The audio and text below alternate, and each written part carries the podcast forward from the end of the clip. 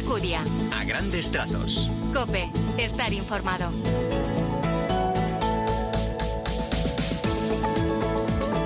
Muy buenos días, ¿qué tal? Bienvenido a estos a grandes trazos del 3 de septiembre, vigésimo segundo domingo del tiempo ordinario, primer programa de nuestra de esta nueva temporada. Hoy el Evangelio nos muestra a Jesús recriminando a Pedro: "Quítate de mi vista, Satanás. Tú piensas como los hombres, no como Dios. Para edificar la Iglesia se necesita tanto la confesión de fe como la aceptación del camino del Señor. Jesús es la verdad y también es el camino." Vamos en este comienzo a completar este primer vistazo a la palabra del Señor con el apunte de Jesús Luis Acristán. Buenos días. Buenos días, Cristo anuncia sus padecimientos y Pedro se opone. Entonces el maestro le reprende con amor y dureza. Pues no es fácil comprender la lógica divina, renunciar, perder para ganar. La lógica del Señor nos interpela a vaciarnos de nosotros mismos para vivir en plenitud con Él. Es así como entendemos que tomar la cruz supone confesar a Jesús como Señor y Salvador. Así comenzamos en este primer domingo de septiembre en Cope a grandes trazos.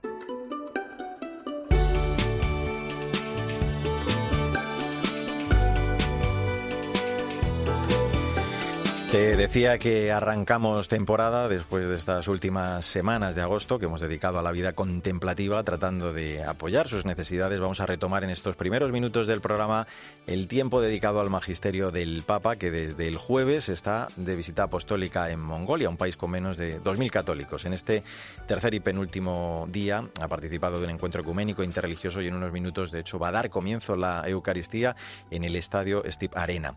En su audiencia del miércoles, Francisco Francisco nos anunciaba que publicará además la segunda parte de la exhortación apostólica Laudato Si, el 4 de octubre en la fiesta de San Francisco de Asís. En la catequesis continuaba con el ciclo dedicado a la pasión por la evangelización y reflexionaba sobre Santa Catalina Tehuaquita, la primera indígena norteamericana en ser canonizada. Cuando tenía cuatro años, una grave epidemia de viruela azotó a su pueblo. Tanto sus padres como su hermano menor murieron y la propia Catalina quedó con cicatrices en su rostro y problemas de visión. Todo eso hizo que sintiera un gran amor por la cruz, signo definitivo del amor de Cristo. En la comunidad ella se distinguió por su vida de oración y de servicio humilde y constante. Enseñaba a los niños a rezar, cuidaba a los enfermos, a los ancianos.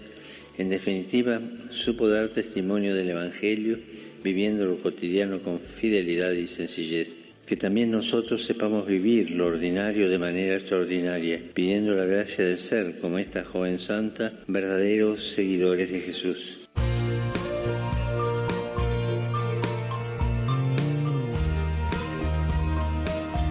Es eh, momento para el testimonio de fe de la gente buena que nos inspira. Este primer domingo de septiembre vamos a conocer la historia de vida del portugués Rubén Ferreira, que compagina su trabajo en un hospital con su talento como pintor.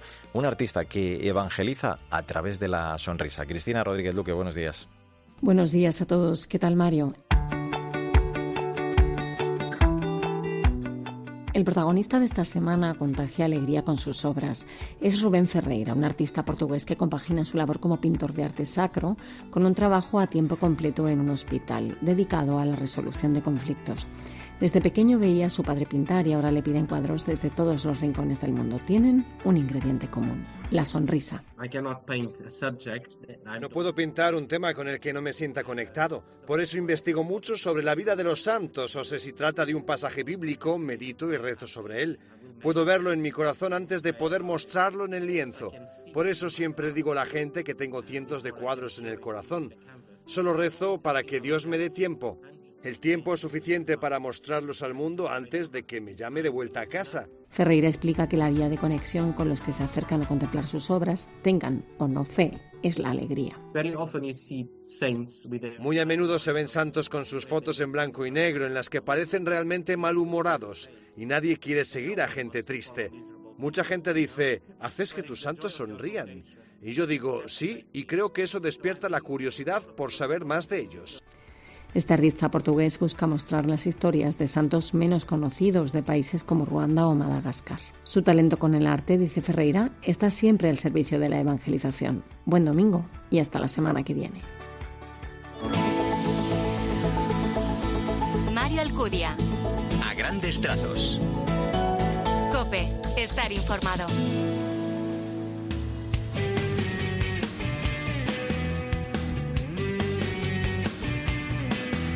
En a grandes trazos, en este 3 de septiembre, la actualidad de la Iglesia en España. Ayuda a la Iglesia necesitada ofrece su apoyo a miles de religiosas en países. En este caso, vamos a conocer la labor de la hermana Alba en, en Albania, un país que emerge de décadas de comunismo y se enfrenta a desafíos y oportunidades. En medio de la belleza y los problemas, esta religiosa y su congregación se han comprometido con la misión de rescatar a jóvenes vulnerables, especialmente niñas que han sido víctimas de secuestro y de explotación en la prostitución.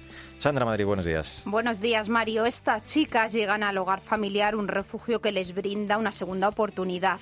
Han sufrido el abandono, la explotación y lo peor de la vida desde su nacimiento, pero la hermana Alma y su congregación tienen una misión clara, devolverles el amor y ser madres para ellas. Su labor es acompañarlas en su camino de crecimiento.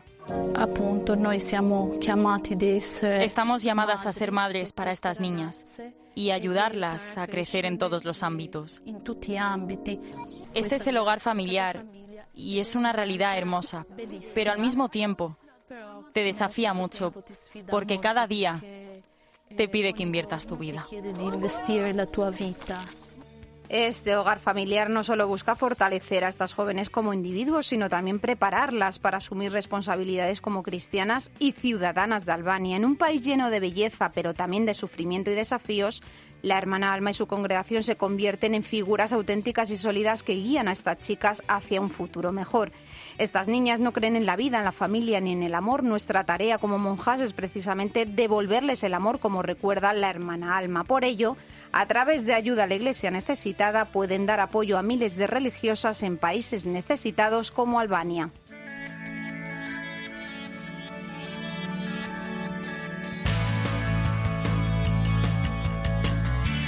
Bueno, pues vamos a echar ya un vistazo a las eh, redes sociales, lo más destacado de esta semana en el continente digital estos días con gran protagonismo para la nueva intención de oración del Papa para este mes de septiembre en la que nos invita a rezar para que dejemos de hacer invisibles a los que están al margen de la sociedad. También este mes dedicado al cuidado de la creación y además la música, hasta la locura de Pablo Martínez. Paloma Corbí, buenos días.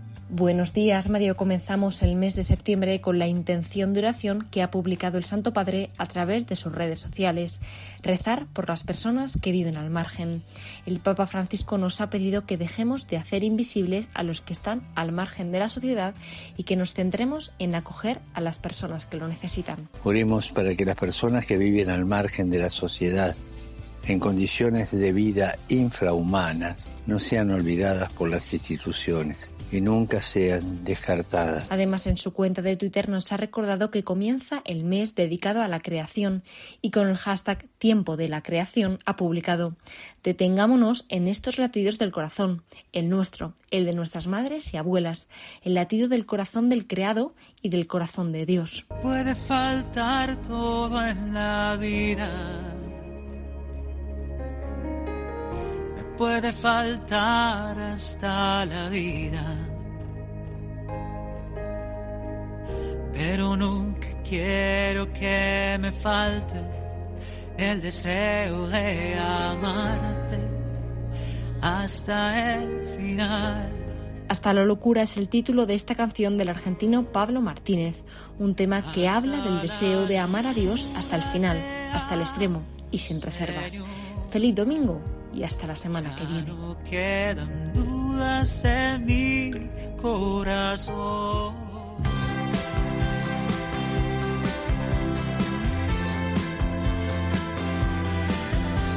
A grandes trazos, la literatura, una temporada más con la selección de la directora de proyectos de Literocio, Maika Rivera, que este primer domingo de septiembre, coincidiendo con que en este 2023 se cumplen 25 años de la publicación de la primera edición de Harry Potter y la Piedra Filosofal, del que se han vendido 500 millones de ejemplares, traducido a 80 idiomas, nos recomienda una edición muy especial y limitada de la obra de J.K. Rowling, editada por Salamandra. Buenos días, Maika. Buenos días, Mario. Qué mejor manera de preparar la vuelta al cole que hacerlo con un auténtico festejo de la amistad. Harry Potter y la Piedra Filosofal, 25 aniversario. Porque Salamandra nos ofrece una nueva edición limitada para celebrar el cuarto de siglo de la publicación en español de la primera aventura de la saga del mago más querido de todos los tiempos. Comienza la historia con el pequeño huérfano Harry, maltratado por sus horripilantes tíos y primo, a punto de cumplir 11 años e ingresar en el colegio Hogwarts, para formarse como el esperado líder en la batalla definitiva de las filas del bien contra el mal. Allí conocerá a los que se convertirán en su verdadera familia, los también precoces magos Ron Wesley y Hermione Granger, con quienes compartirá peligrosas aventuras en las que primarán valores como la lealtad, la valentía y el sacrificio. Y por encima de todo, la amistad verdadera y dar la vida por los amigos, es lo que da sentido al relato, que para la ocasión viene acompañado de material adicional, ilustraciones del archivo de la autora e ilustraciones también de Johnny Daddle en la cubierta, con acabados irisados y tinta interior violeta.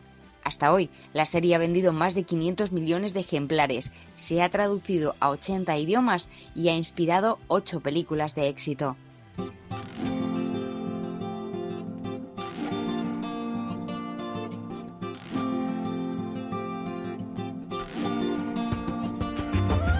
3 de septiembre, tiempo para la actualidad de la Iglesia en el mundo. Vamos a hablar de la visita que está realizando el Papa estos días a Mongolia. Vamos a recoger algunas ideas y además lo que nos enseña esta visita apostólica para los desafíos sinodales que tenemos por delante. Esteban Pítaro, buenos días. Muy buenos días, Mario. Entre las múltiples aristas que este maravilloso viaje del Papa a Mongolia nos está ofreciendo está la sinodalidad de la Iglesia misionera.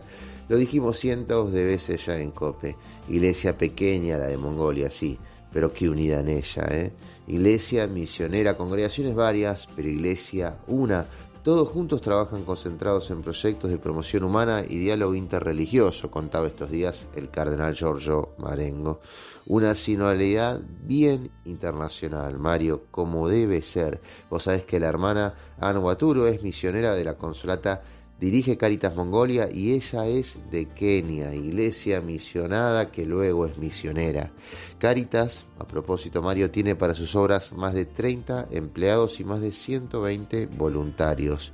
Esto en una iglesia de 1500 católicos, unidos y abiertos a, todos. Iglesia unida y abierta que camina junta. Si no, no es posible. Sin sinodalidad no sería posible, Mario. A seguir disfrutando de las impresiones de este viaje, a seguir maravillándonos e inspirándonos para los desafíos que como iglesia tenemos por delante.